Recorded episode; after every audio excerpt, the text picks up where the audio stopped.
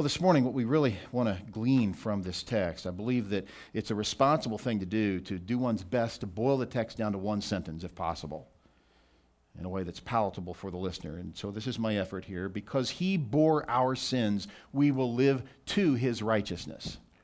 Because he bore our sins, we will live to his righteousness. Now, that violates the easy believism of the day that says just trust Christ, just ask him into your heart, just make a decision for him. And that lordship thing, if you want to give that a go later, then that's okay. Now, lots of churches are not saying it that boldly, but in the 80s and early 90s, that really was the message. It was the lordship salvation debate. And many people were saying, no, no, no. You can take him as Savior, and if you want him as Lord, you have that option later. That is as bold as they would say it. And you know that's a lie. You know that's not biblical Christianity. If God saves someone, he saves him unto righteousness. He sets him apart unto holiness. Thus, you have the command in the book that we're studying be holy, for I am holy. Let God's holiness be the standard by which you would pursue holiness yourself. In other words, pursue His holiness, not the achievement of your own. So, the call upon our lives is one to reflect the person of Christ, and suffering ought to bring that out in us. If we suffer just like the world, then we have no message really. We don't have any impact on the world. But if we suffer like Christ, think of it. If you've got no suffering, if you don't have that privilege, the blessing of suffering, you can't suffer like Christ. If you don't suffer, you can't suffer like he suffered. But you're called to walk in his steps in that suffering. Why? Because that exemplifies what he did it exemplifies the reality that He bore our sins.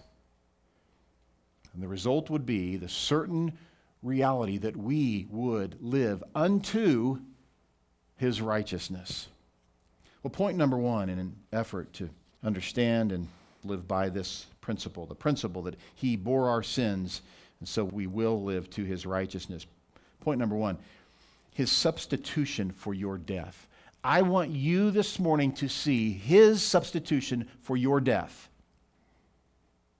You know that Paul the Apostle has said as plainly as can be the wages of sin is death. Who has sinned? Everyone has sinned. The only non sinner is Jesus Christ. This levels the playing field. The doctrine of depravity levels the playing field. Everyone is born into total sinfulness, total wickedness, not a glimmer of hope, not a ray of goodness, but complete and utter depravity, wickedness. We are dead in our trespasses and sins.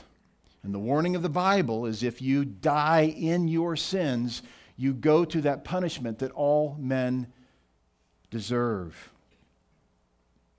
But he died a substitutionary death, a penal death, a literal death that was in fact substitutionary. Now, who can do that? Who can substitute for someone else? Well, the generic answer is someone who's qualified. But in this case, what is the qualification? Well, you deserve to die for your sins. I deserve to die for my sins. So I can't die a substitutionary death for me or for you, nor can you for me or for anyone else. The only one who can die a substitutionary death is the one who doesn't deserve that death. Peter says it this way in our text this morning He himself bore our sins in his body on the cross. This double pronoun, he himself, personalizes this truth. He himself. Peter could have said, He bore our sins, but he pointed at Christ, in a sense, twice. He himself. In other words, it was volitional. He chose. He willingly. He lovingly. He selflessly. He himself bore our sins. And sins here is significant. You know what a sin is. Peter doesn't just say sins, and he doesn't just say your sins, he says our sins. And so again, he personalizes this, not so that the reader or the listener would think that they are the only ones being addressed here, but that Peter himself would include himself. He bore our sins. I, as a, as a pastor, as a brother in Christ, as a teacher, would say, He bore our sins. That's how we ought to think of this. This term sins here is a term that means to miss the mark. If you've practiced archery, you've missed the mark more than you've made the mark, especially in the early days of learning how to do that. So you understand what that is. You're trying to hit the mark. Hiebert says this portrays a falling short of the target, missing the mark, and thus characterizes sin as a falling short of God's standard and purpose for our lives. But in the New Testament, the concept is not merely negative. It also involves a positive element of willful disobedience to the known will of God. So, although missing the mark can involve an effort to hit the mark, but missing it, it also involves a willingness to miss the mark. It is a willful intent to abandon what we know to be true of God. What can you know is the will of God? It is the moral commands of the Scripture the precepts of the Bible, what God has commanded for mankind. That's what you can know is the will of God, the revealed will of God. And so, in any given moment where we defy that, no matter what the practice is, be it a matter of conduct, how we act, how we speak, how we talk to someone, where we go, what we do, or the thoughts of our hearts, we violate the, the command to not be deceptive or to not be bitter, to not be angry, to not be jealous, to not slander. You know, those are things that take place in the heart that manifest themselves in speech and in conduct. How about where our eyes go? The things we look at, the things that we allow into our hearts through our eyes, and the things that we allow our eyes to look at longer than what's necessary. You say, how could any of it be necessary? Well, you might accidentally see something from time to time you shouldn't. How long do, do your eyes linger, really, is the question. And so the willingness to sin in whatever way is what Peter is addressing here. It's a very generic matter. No matter what the sin is, it's included in this. And Peter tells us he bore them. He himself bore our sins. What does that mean? How can he bear our sins? He didn't commit my sins. It's not like they're in a bucket and I hand them to him and now he carries them, but it is something similar to that in a sense. The idea of bearing is to carry up. In Isaiah 53, verse 4, Isaiah says it this way Surely our griefs he himself bore, and our sorrows he carried. You know this from Galatians 6 in verse 1, that command to bear one another's burdens. What are those burdens? It's sin. In Galatians 6, it's the burden of sin. You need someone to bear the burden of your sin. You need someone to ultimately bear the massive amount of your sin, and that's Christ. The church then is called to help people who are under the burden of sin to bear that with them through it. But what Christ did was exclusive, it was unique. You can't bear anyone's sins the way Christ bore your sins. This is an aorist active indicative. And if you've been listening through this study, you know that the, the aorist tense means that it happened at one time. It's a really important lingual matter. Don't dismiss the, the importance of this. When the aorist tense is used, it means it was a one time deal. So when Christ bore our sins, the matter is he did it once. And as I've pointed out along the way, the Roman Catholic organization wants you to believe that Christ continues to bear your sins. Therefore, they wear the crucifix. They keep him on the cross. That's the symbolism of that, that's the, the doctrine behind it. Why is that? That's so I can continue to sin. I can do what I want on Saturday night. I can go to confessional on Sunday morning and make it right. Why? Because he dies again. The reality is, if Christ bore your sins, he bore all your sins one time. There was no need for him to continue to bear them. It's a one time event. The writer of Hebrews helps us with this in Hebrews 7, verse 26, where he says, For it was fitting for us to have such a high priest, holy, innocent, undefiled, separated from sinners, and exalted above the heavens, who does not need daily, like those high priests, to offer up sacrifices. In the Old Testament system, and this is where the Catholic organization really gets it, in the Old Testament system, there was a need for daily offering up for atonement. And all that was a foreshadowing of what would come in Christ's bearing of sins. So that needed to happen. That bearing of sins, that sacrifice of sins was a foreshadowing that needed to take place on a regular basis. Why? So that the people would have that picture in their mind. That was it. And we look back on that with the Lord's table. So we do it on a regular basis. We engage in the Lord's table on a monthly basis. We're commanded to remember Him with the Lord's table. So we do that faithfully and regularly. Hebrews 7, verse 27 goes on to say, Who does not need daily, like those high priests, to offer up sacrifices, first for his own sins and then for the sins of the people, because this he did once for all. You get the flow here? He's talking about timing. He's not talking about how many people he did it for. It's the timing, once for all. It doesn't need to be done what? Daily. It's once for all when he offered up himself. For the law appoints men as high priests who are weak, but the word of the oath, which came after the law, appoints a son made perfect forever, perfect in obedience, perfect in his trust in his Father, perfect in his conduct perfect in every way spiritually. In 2 Corinthians 5, verse 21, though, we're told, He made him, God made him who knew no sin, to be sin on our behalf.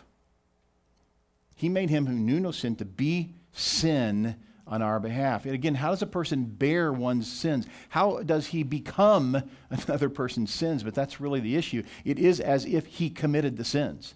I did not say that Christ committed sin. Christ did not commit sin, but in the moment that he bore the sins of sinners, it was as if he had committed the sin. He took the sin on as if he committed it. Why? Why? So that we might become the righteousness of God in him. I, I quoted Romans 1.18 when I prayed earlier that the wrath of God will be revealed from heaven against all unrighteousness and so there is need for expiation. There is need for salvation from one's sins. There is need to be saved from that unrighteousness. Where does that come from? Does it come from something you would do? Does it come from your ability to please the Lord? It comes from belief and belief alone in the Lord and his expiatory work his God satisfying, wrath absorbing work on the cross, that he took on the sins himself. And so, in the moment that he took on the sin, he took on the guilt. Isaiah 53, verse 12 says, Because he poured out himself to death and was numbered with the transgressors, yet he himself bore the sin of many and interceded for the transgressors. He bore the sin of many. And yes, there is a very distinct and important reason why he doesn't say all because it was for many. He chose the word many because it was many. We don't know how many, but we know it was many. So we trust that the Lord will bring those for whom he died to the place of trusting in him and that they would trust in the work that he accomplished on the cross by bearing their sins, by bearing the brunt of God's wrath for taking on their sins. Peter then says that it's in his body. He, he bore our sins in his body on the cross. Some translations read, and I think probably a little more literally, on the tree. If you want to get real literal, it's on the wood. And this, I believe, is an allusion to Deuteronomy 21, verses 22 to 23, where we read If a man has committed a sin worthy of death, and he is put to death, and you hang him on a tree, His corpse shall not hang all night on the tree, but you shall surely bury him on the same day, for he who is hanged is accursed of God. And so hanging was hanging on a tree was exclusively set apart for those who had committed sins that they couldn't expiate themselves. They couldn't redeem themselves from that sin. If you look at the law through Leviticus, there were sins that could be paid for by money or by even giving one's life up as a slave. But those sins for which a man could not pay, he had to be executed. He was cursed. He was cursed with death. And so, whether your translation says on a cross or on a tree, there seems to be an allusion here to the fact that in the book of Deuteronomy, there is a very clear prescription for those who have committed sins for which they themselves could not return payment. So they were executed. Bearing the sins of man meant bearing his punishment. When Christ bore the sins of mankind, he took the punishment that came along with that. To take on the crimes of the convicted criminal is to take on the curse that rightfully accompanies the crimes. The result was that he bore the judgment. To bear the judgment was to receive the full wrath of the judge. And thus, as you know, Jesus' words in Matthew 27, verse 46, Matthew says, About the ninth hour, Jesus cried out with a loud voice, saying, Eli, Eli, Lama Sabachthani. My God, my God, why have you forsaken me? I've read some troubling articles in the last few days that want the reader to believe that this is a misunderstanding of what took place. That Jesus was actually not forsaken by his Father. But he somehow was just using metaphoric speech. He thought the Father had forsaken him, but in fact, he hadn't. Let me ask you this What happens when a sinner receives judgment?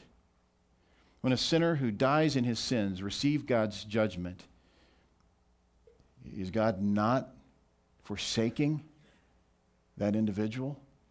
This is exactly what Christ experienced. He experienced his Father turning his back on him. And you know from Isaiah 53 it pleased God to crush him. It pleased God to turn his back on him. Why? Because there was some sort of familial tiff going on? Of course not. There was and always will be perfect unity between the Father and the Son, but sin stood in the way in the moment that Christ bore the sins of the world. And by bearing that sin, it necessitated judgment.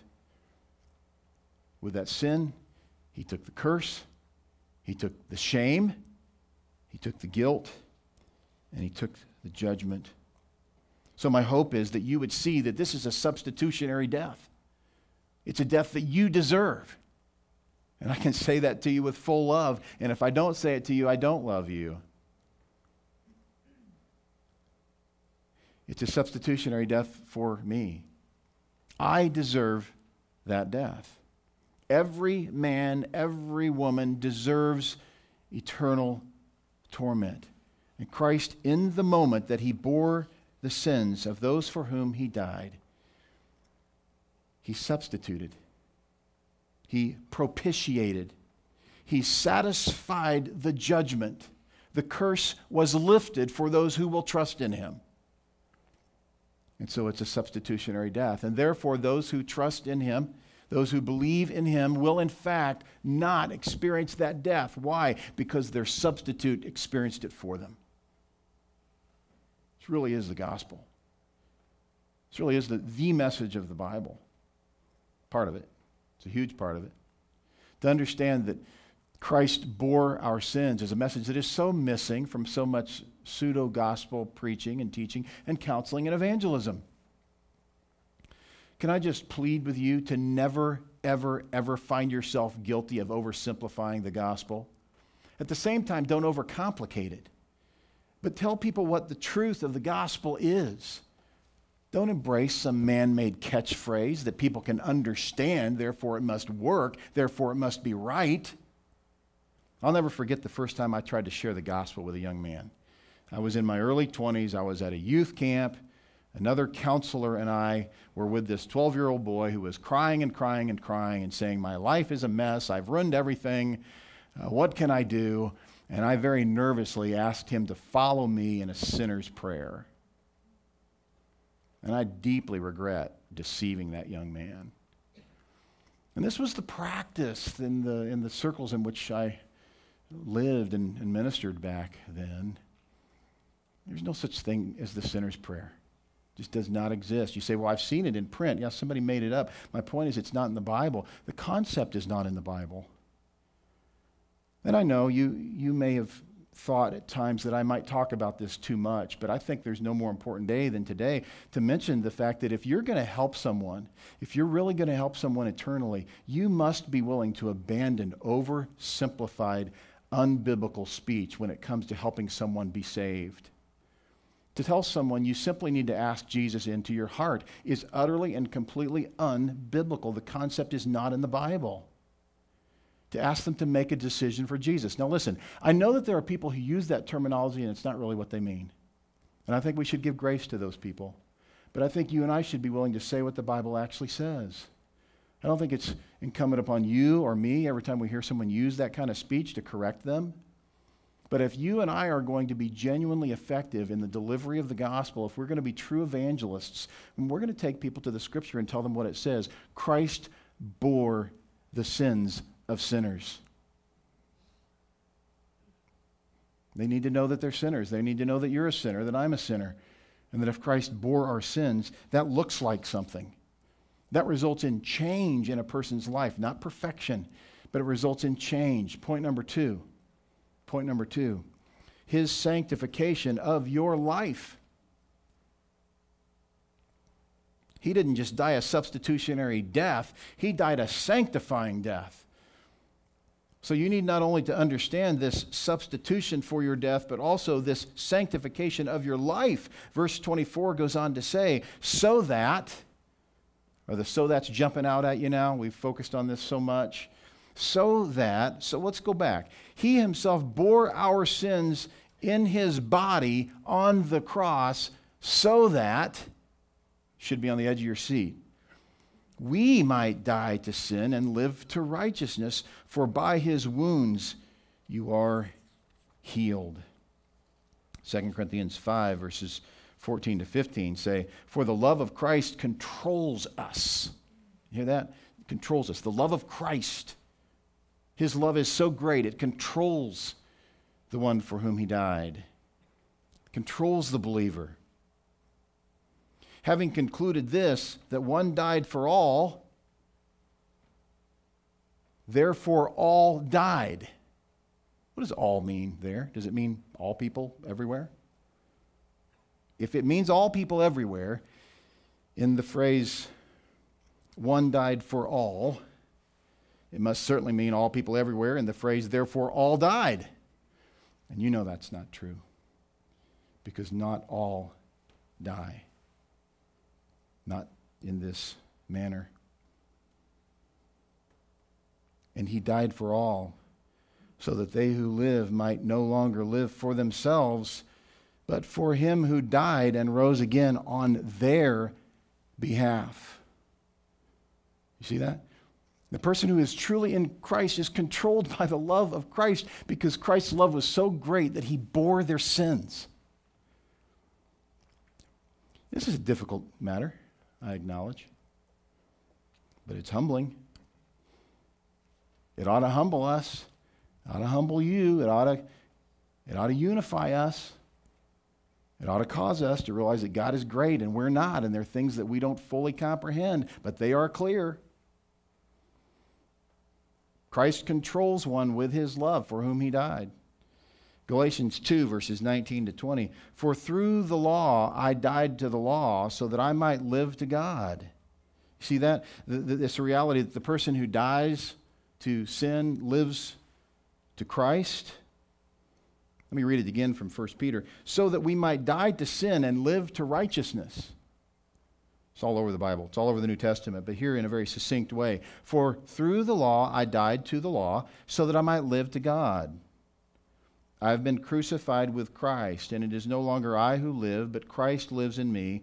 And the life which I now live in the flesh, I live by faith in the Son of God who loved me and gave himself up for me. Now, you know that Paul is not proclaiming sinlessness on his part. That would really be, uh, it would really be blasphemous. He would be claiming to be sinless as Christ is sinless. But he is saying, that he lives unto Christ. He lives unto the righteousness of Christ. He lives unto God. Why? Because he loved me and gave himself up for me. Those whom Christ loved and gave himself up for will, in fact, live unto God. It's a certain reality. Peter H. Davids says the salvation in Christ is not just a freedom from the future judgment or from guilt. You see, that's the lordship salvation uh, matter. People will, will say, well, you know, I asked him into my heart, but I'm, you know, I don't really want to obey him. And i have got that insurance that protects me from eternal torment. I understand that part, but obeying him, I, don't, you know, I don't know anything about that. David says it well. The salvation in Christ is not just a freedom from the future judgment or from guilt, but a freedom from the life of sin and a freedom to live as God intends. Now, let's talk about you and me for a minute. You love Christ. You love righteousness. You live unto righteousness. You love Him. You love people. But you know someone who claims to know Christ and they've got no victory over sin. That was you at one time, perhaps. And there is this declaration oh, I love Jesus. And I, am convinced I'm going to heaven. How do you know you're going to heaven? Well, because, you know, I know Jesus. Jesus is the way, the truth, and the life, and I've trusted him. But there's no victory over sin. In fact, there is a willful devotion to sin. There's a double life going on, and you know that. Now, what do you do with that person? Well, you, hopefully, you have credibility with that person. You can tell them the truth. You can tell them the truth. There, there is no life in Christ without love for righteousness. It's, it's a lie. But because you've been in environments, and so have I, where it is so common that what it means to be a Christian is you ask Jesus into your heart. You've been in environments like that where that's, that's all it is. That's just that's what happens. You volitionally decide, you choose Jesus, even though Jesus says in John 15, 16, you didn't choose me. You think that you chose him, and then you have no hope. You've got no victory over sin. You know, you're bitter towards people who, who teach this kind of thing, and you get angry when you hear other people talking about it. And maybe, maybe that's because it is the offense of the gospel. And there is a point, there's a, there's a turning point in any believer's life where this has been very, very offensive and suddenly it's soothing. Suddenly, a person realizes what he accomplished was exactly enough. And so I will trust in him and what he did rather than my performance because obviously my performance is not that good, and there are people who think that I'm going to die in my sins. See, that's the humble response of the believer. But the person who rigidly says, No, you don't know me. How dare you accuse me of that? What are you talking about? How could you confront me? Who do you think you are? It's pretty sound confirmation that that person hasn't trusted Christ if he's rigidly defensive about any kind of accusation. How did Christ respond to accusations? And by the way, he was innocent. With silence. He didn't defend himself. But the person who, who defensively defends himself may actually be proving that he's got no defense. Now, the person whose defense is the gospel, who says, you know what, thank you for expressing your concern. I believe my hope is in Christ's propitiatory work on the cross. I believe that what he accomplished is exactly enough for me, uh, and yet I still struggle with sin, so help me with that. You see, that's the right response. That's the response of the growing believer who has in fact believed in this substitutionary death, and that's being proven in his increasingly sanctified life. See, I want you to see not only his substitutionary death, but I want you to see the resulting sanctification of your life. In Romans 6, no better passage, no better passage than Romans 6 to display this. What shall we say then? What's Paul talking about here? Well, in Romans 5, he has just pointed out the reality that where sin abounds, grace abounds all the more. He's talking to believers. In other words, when you sin, you get more grace. You don't get more atonement. You don't get Christ redying, but you get more grace because you need more grace. In all of your sin, you need grace. And so God grants full grace from eternity past to all those who trust Him. And so that grace is exactly enough for you to repent for your sin and to move on, to persevere, to thank Him for what He accomplished. Paul has just said, Where sin abounds, grace abounds all the more. What shall we say then? Are we to continue in sin so that grace may increase? May it never be. No. How shall we who died to sin still live in it? You remember Peter's words, so that we might die to sin, right? Paul says it here very similarly. May it never be. How shall we who died to sin still live in it? Or do you not know that all of us who have been baptized into Christ Jesus have been baptized into his death? This is not water baptism. I think you know that. This is identification into Christ. He's not talking about being put in the water and brought back up out of the water. Not wrong to quote that passage when someone is baptized. It's probably a good thing to quote it because baptism displays that. Baptism symbolizes this. Water baptism does. Do you not know that all of us who have been baptized into Christ Jesus have been baptized into his death? It's no longer I who live, it is Christ Jesus who lives in me. I died to what? To sin. I died to sin. Now, you know that when a person dies, he's inactive. That's the whole point. With regard to sin, he is inactive. He doesn't have a propensity to sin. It's not the nature of his life. He still struggles with the flesh. Every believer does. Paul confessed that he did. But Paul didn't just leave it there and say, you know, it's just, you know, it's just difficult. Life's just hard. He pointed to the fact that on the one hand, I with my mind am serving the law of God, but on the other, with the flesh, I'm serving the law of sin. So the point is, are you spending time in the Word? Are you understanding the gospel more deeply and more richly? Paul goes on in Romans 6, verse 4 to say, Therefore, we have been buried with him through baptism into death, death to sin, so that as Christ was raised from the dead through the glory of the Father, so we too might walk in newness of life. This is what it is to live to righteousness, to live in newness of life. It's a new life, it's a changed life. I, um, I studied with a guy after seminary for a while, went through the Grace Advance program with him. Listened to his dad talk about the change that took place in his life, and it was a drastic, it was a drastic change. Been to the master's college, studied hard, did what he needed to do, but clearly rebellious, clearly disinterested, very ungrateful for the godly professors and, and all that took place there. And expressed that ingratitude, and just a few years later, the Lord saved him the Lord saved him. Lo and behold, he's got a hunger for God's word. He actually reads God's word every day. Now he wants to study God's word. Doesn't want to just bicker over God's word. He actually wants to be changed by God's word. It's really the way it happens. That's not abnormal. But because of the culture of Christendom today, we think it is. Oh, that's an unusual experience. No, it's not. No, it's not. That's normal Christianity. A person awakens unto God's kindness, having changed him. He loves God's word. He loves righteousness. He loves Christ. He loves people. He wants to see people grow to love Christ. Verse 5 in Romans 6 For if we have become united with him in the likeness of his death, certainly we shall also be in the likeness of his resurrection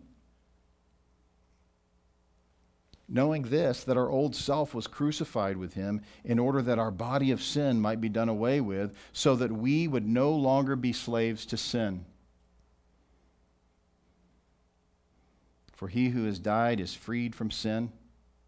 Now, if we have died with Christ, we believe that we shall also live with him, knowing that Christ, having been raised from the dead, is never to die again. Death no longer is master over him.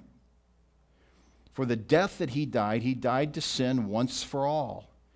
But the life that he lives, he lives to God. He's talking about the ending of sinful tendencies, the change in a person's life. When Christ died, he died to sin once for all. It was one death, one time. But the life that he lives, he lives to God. Christ lives to God. Christ lives unto the righteousness of God. Even so, consider yourselves to be dead to sin, but alive to God in Christ. In other words, that word consider is to believe it to be true. Consider it a reality. Consider yourself, believe yourself to be dead to sin. In other words, cultivate that reality. This is true of the believer. So much confusion, so much false sense of security in so many people's lives because of some fleshly decision they've made. And the most unloving thing that you or I could do is to not help them recognize that a person who in fact loves Christ loves repentance. He loves to be challenged from the Word. He loves to engage in interaction with others that leads to greater conformity to the person of Christ. It's normal. It's the natural response of the believer who has been saved by the Christ who bore his sins. Peter goes on to say, For by his wounds you were healed. I'll never forget the first time I heard this passage quoted. You may have heard it quoted, misquoted, misapplied. By his wounds you were healed. Just believe it. Get over your cold tomorrow. Right? Got a broken arm? Be fixed in a couple weeks. He healed you physically with his wounds. No. Nothing in the text indicates that. This text, in particular, in 1 Peter, is talking about spiritual healing. The whole point. Dealing with the reality that a person now has a love for righteousness. That's why it flows the way it does. So we might die to sin and live to righteousness. For by his wounds you were healed. Why? Why does he say it that way? Well, again, just look at the, the obvious grammatical flow by his wounds you were healed follows this reality that you might die to sin and live to righteousness. Why would you die to sin and live to righteousness? Because by his wounds you are healed. You are healed spiritually. So you are no longer dead to righteousness. You are dead to sin, now alive to righteousness. You love the things of the Lord. This comes from Isaiah 53, verse 5. But he was pierced through for our transgressions, he was crushed for our iniquities. The chastening for our well being fell upon him, and by his scourging we are healed. It's a permanent healing that took place in the past. And if it took place in the past, why then do those who so often misquote it and misuse it find themselves unable to heal people in hospitals or wherever? Term wounds here is welts, stripes, bruises, the result of being beaten with a fist or a whip, some tool of punishment. This would have been emotionally endearing to those readers who were, in fact, not only sojourners in a foreign land, but actual slaves under the ownership of brutal masters who would at least occasionally beat them mercilessly.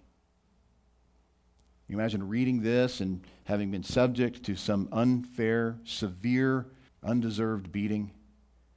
Peter has, has already pointed out the need to be submissive to your masters with all respect. He says, not only those who are good and gentle, but also those who are unreasonable. For this finds favor if, for the sake of conscience toward God, a person bears up under sorrows when suffering unjustly. For what credit is there if when you sin you are harshly treated, you endure it with patience? But if when you do what is right and suffer for it, you patiently endure it, this finds favor with God. This is what he's talking about. That's what Peter was talking about. He was talking about the harsh treatment that slaves would receive, in some cases, severe beatings which were undeserved. So Peter uses that terminology, gaining endearment from slaves who are owned by other people, telling them the wounds that Christ experience result in your spiritual healing.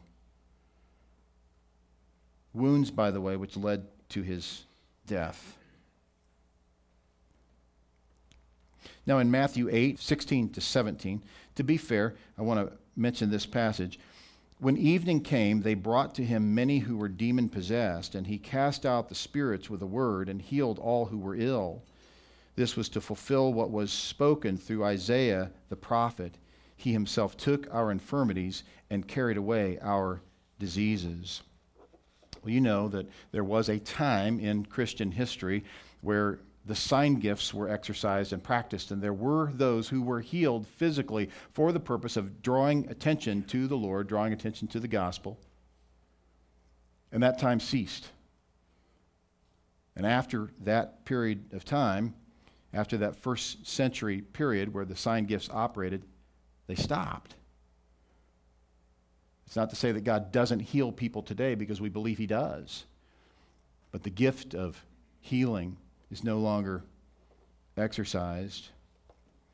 Ultimately, you will not only be healed spiritually in all ways, and in a sense already are, but ultimately you will be healed physically of all things. Scripture records there will be no suffering in heaven, there will be no tears. You will be in a glorified state. So, if you want to apply what took place in this passage in Matthew 8 here to the future, that's fine. But what about the reality that Paul suffered an eye disease? What about the reality that people still die? Do we say that they're faithless? No. We say that the spiritual healing that took place took place for certain. Physical healing will take place in the future. To live in the captivity of sinners, but to be liberated from sin is what this resulted in to be under the dominion, under the imprisonment of unfair, unreasonable masters, but still being able to master one's own sin.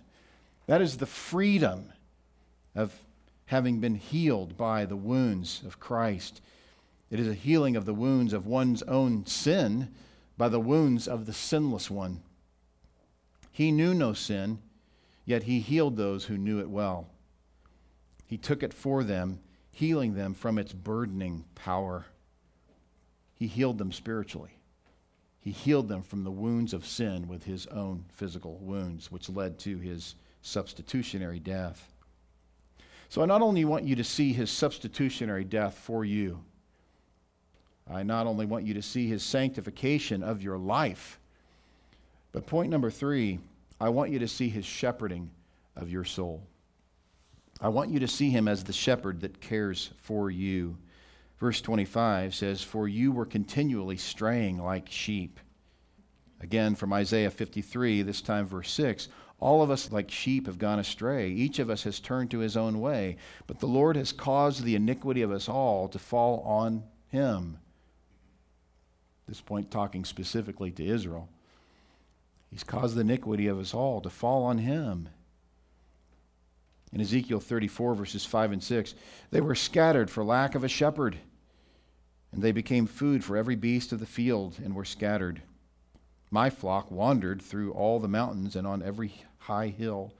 My flock was scattered over all the surface of the earth, and there was no one to search or seek for them. This is what the unbelieving sheep, who one day will be found by the shepherd, does he wanders. He's scattered. He's got no direction. Really, he's got no hope. Jeremiah 50, verse 6 My people have become lost. Their shepherds have led them astray. They have made them turn aside on the mountains. They have gone along from the mountain to hill and have forgotten their resting place. The sheep the sheep metaphor the Lord uses of his body is a rather effective one, isn't it? If you know anything about sheep, you know that they just don't have a lot going on upstairs. They're wayward. They tend to go in all different directions. They eat and keep moving as long as there's food in the direction of the food. And know nothing really about how to gain any kind of direction in their lives. Isaiah, as well as Peter, here points out that we were like those sheep. Those for whom Christ bore their sins were like those sheep. He says in verse 25, But now you have returned to the shepherd and guardian of your souls. This term here for returned is an aorist passive verb. Passive meaning that it is a recipient of the action. That's what a passive verb is. The subject is the recipient of the action of the verb. In other words, they have been returned. 1 Thessalonians 1, verses 9 to 10 help us with this, I think, in an analogous way. For they themselves report about us what kind of a reception we had with you, and how you turned to God from idols, to serve a living and true God, and to wait for his Son from heaven, whom he raised from the dead, that is Jesus, who rescues us from the wrath to come. There is a turning, a literal active turning from false gods unto the one true God. How can a depraved person pull that off? He can't unless his will is changed, unless he's been given a new set of desires. Thus, Peter using the passive form of the verb, now you have returned. Why would one turn to Christ? This verb literally means to change one's beliefs or even to cause to change beliefs. It is to turn back. Why would one do that if he's dead in his trespasses and sins, if he doesn't know any better? Well, practically speaking, someone has shared the gospel with him. Someone has communicated the truth that Christ bore the sins of sinners. He died a substitutionary death. And the result of that substitutionary death is the righteousness of God being granted to that person. That person becomes the righteousness of God, and therefore the curse is lifted. The wrath of God no longer abides upon that person. Why would an unbeliever care? Because he's been given a new set of desires. And in the moment that he receives that new set of desires, he turns immediately to the one true shepherd. This term shepherd here is poimena. It's a term that I think you are probably very familiar with. We spent a lot of time talking about what a shepherd is, how a shepherd operates in a church. Uh, the fact that a shepherd is far more devoted to the safety of the sheep than he is their feel good. He's willing to do that which is necessary for sheep that sometimes might not feel so good to them. He tells them the truth. He feeds them well. This term guardian here is episkopos, a term that's often translated as bishop or overseer, one who keeps watch. And so I titled this message this morning, Our Sin Bearer, Shepherd, and Soul Keeper, the one who keeps watch over your soul. By the way, you keep him because he keeps you. He watches over your soul. He guards your soul. He, he feeds you as a shepherd. He cares for you as a shepherd, but he watches over you as an overseer, as one who truly, truly cares for you. This is not unusual to the Bible. In the Old Testament, God is seen as a shepherd in Genesis 48, verse 15, where on his deathbed, Jacob referred to God as the God before whom my fathers Abraham and Isaac walked, the God who has been my shepherd all my life to this day. Isaiah in chapter 40, verse 11 says, Like a shepherd, he will tend his flock. In his arm, he will gather the lambs and carry them to his bosom. He will gently lead the nursing ewes. In Jeremiah 31, verse 10, Hear the word of the Lord, O nations, and declare in the coastlands afar off, and say, He who scattered Israel will gather him and keep him as a shepherd keeps his flock. Ezekiel 37, verse 24 My servant David will be king over them, and they will all have one shepherd, and they will walk in my ordinances and keep my statutes and observe them. And of course, you're well familiar with Psalm 23. The Lord is my shepherd. What a beautiful picture. And then David going on to speak of the green grass that one would lay down in, just as a sheep would lay down when he's fed well, he's cared for, he's been nurtured, he's been protected. The Lord is my shepherd. I shall not want. This really ought to be the mindset of the believer who comes to this conclusion that Christ is a shepherd who shepherds his soul. He not only died a substitutionary death for you, he not only sanctifies your life, giving you a love for righteousness and things that honor Christ, but he also shepherds your soul. He cares for you, he provides what you need. Peter says it in his second letter when he's in prison. 2 Peter chapter 1 verse 3, we have all things pertaining to life and godliness in the true knowledge of him. This is why we're not an entertainment-based church. This is why we don't want to tickle your ears with a message that makes you feel better about you. We want you to feel better because you feel better about Christ, who's going to help you experience the joy that comes with recognizing that a life of suffering necessitates a shepherd who will really care for you. You need to hear truth about your soul. I need to hear truth about my soul. And I need to know that there is a shepherd who will care for me when I come to an awareness of that truth because it's painful. It's painful to look in the spiritual mirror of the Bible and recognize that we are not all that we think we are. We tend to give ourselves the benefit of the doubt. We tend to think more critically of others than we do self. We tend to think that we've got everything theological all wrapped up, and I'm listening to what I'm listening to through the grid of what I already know to be true. Think very highly of ourselves rather than being willing to be taught, rather than being willing to be scathed, to be changed by the power of the Word of God. The shepherd who has given you his word, which at times is offensive to the believing soul, is the shepherd who cares for you. The things from which he prohibits you are things that he prohibits you from because he loves you the commands in the Bible that would prohibit you from certain conduct and certain thought attitudes, heart attitudes, are things that He has prohibited you from because He is a shepherd who cares for sheep. In 1 Peter 5, there is a call upon those who would shepherd the flock. And that call is very clear. I exhort the elders among you as your fellow elder and witness of the sufferings of Christ, and a partaker also of the glory that is to be revealed. Shepherd the flock of God among you. You know this. This is why we have family groups. This is why we have discipleship. Because the command of the shepherd from the chief shepherd is to shepherd the flock of God among you, that the church would see these things as a priority. It's not an option. Discipleship is not an option. It's a matter of being cared for. It's not un- unusual that those who won't participate in receiving the care of the shepherd eventually turn on the shepherd. That's true on a, on a divine basis, it's true on an earthly basis. Those who refuse to experience the care of the shepherd, Jesus Christ, ultimately turn on Jesus Christ.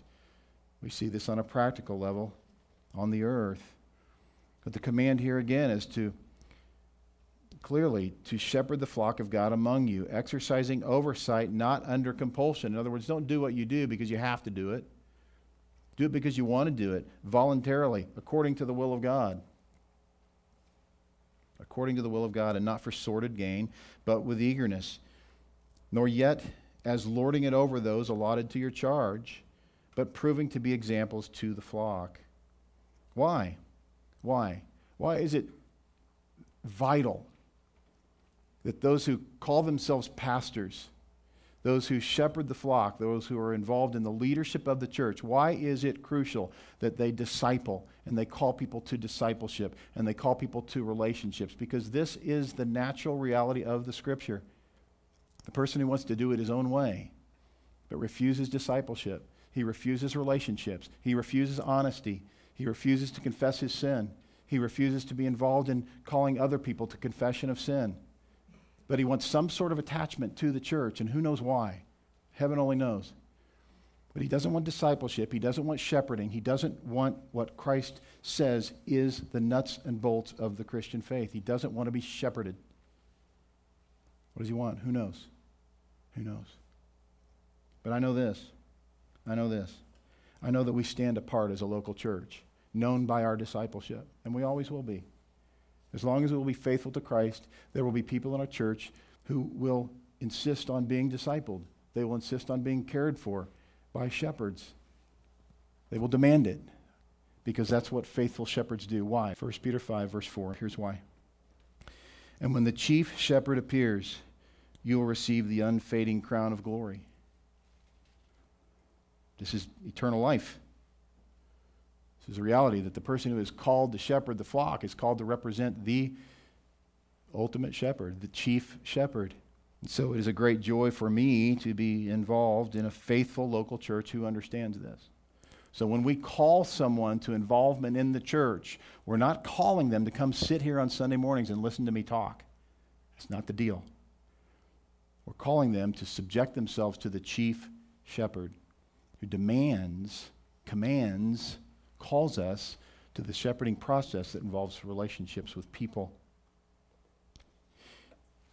William Barclay, I think, is helpful to us in this regard. And he actually quotes from the historical geography of the Holy Land by Sir George Adam Smith. He describes the shepherd of Judea. He says, With us, sheep are often left to themselves, but I do not remember ever to have seen in the East a flock of sheep without a shepherd. In such a landscape as Judea, where a day's pasture is thinly scattered over an unfenced tract of country, covered with delusive paths still frequented by wild beasts and rolling off into the desert, the man and his character are indispensable. On some high moor across which at night the hyenas howl, when you meet him, sleepless, far-sighted, weather-beaten, armed, leaning upon his staff, and looking out over his scattered sheep, every one of them on his heart, you understand why the shepherd of Judea sprang to the front of his people's history, why they gave his name to their king and made him the symbol of providence, why Christ took him as the type of self sacrifice. Barclay goes on himself to say the word shepherd tells us most vividly of the ceaseless vigilance and the self sacrificing love of God for us who are his flock. We are his people and the sheep of his pasture. I hope that you are moved by the reality that Christ bore your sins if you've trusted him. If you've not trusted him, then trust him. Call upon the name of the Lord, that his substitutionary death would apply to you. Stop resting in some decision you made. Stop resting in a volitional act on your heart, on your part something that you look back to. I'll never forget reading a discipleship book years ago. We were trying to train young people what it means to love the Lord. Someone gave this illustration of a farmer who had questioned his salvation. He went to the preacher, and the preacher said, Next time Satan causes you to question your salvation, I want you to go outside your kitchen window and drive a stake where you can see it on your land. Drive it deep, make it a big one so you can see it from that window. And when Satan tempts you, I want you to remind Satan that you knelt down by that stake and you asked Jesus into your heart. What a load of baloney. Sounds very effective. Sounds very noble. It's not helpful. It's a deception. If you question your salvation, and by the way, you should, but if you question it, you need to look to the gospel. You need to look to the sin bearer, the one who bore the sins of many. And if you're struggling with, well, how many was it? And I'm, am I included? Trust the Lord. Trust the Lord. You can think through all that later. You can sort through all that later, and I think you should. But for now, if you're questioning whether or not you're one of the many, you're asking the wrong question. The question is, did he bear the sins of many? And the answer is yes, he did. Be the one who trusts him, and you will know that you are among those whose sins he bore and believe that He will produce in you sanctification. If He died for you, you will die to sin and you will live to righteousness. How do you know you're a Christian? Because you've died to sin and you live to righteousness. But also know that He shepherds the souls of those for whom He died. But He didn't just die, He did not just die. After his death, from Matthew 28, we read The angel said to the women, Do not be afraid, for I know that you are looking for Jesus who has been crucified. He is not here, for he is risen. He is risen. That substitutionary death that he died, that was necessary for propitiation. It was necessary for a substitution for those who would trust him, that they would not experience the death that he experienced, the death that they deserved. He then conquered that death. And we are told in 1 Corinthians 15 that without the hope of the resurrection, our faith is worthless. Don't ever think that the gospel is only the obedient life of Christ, the substitutionary death of Christ. You must have a new life giving resurrection.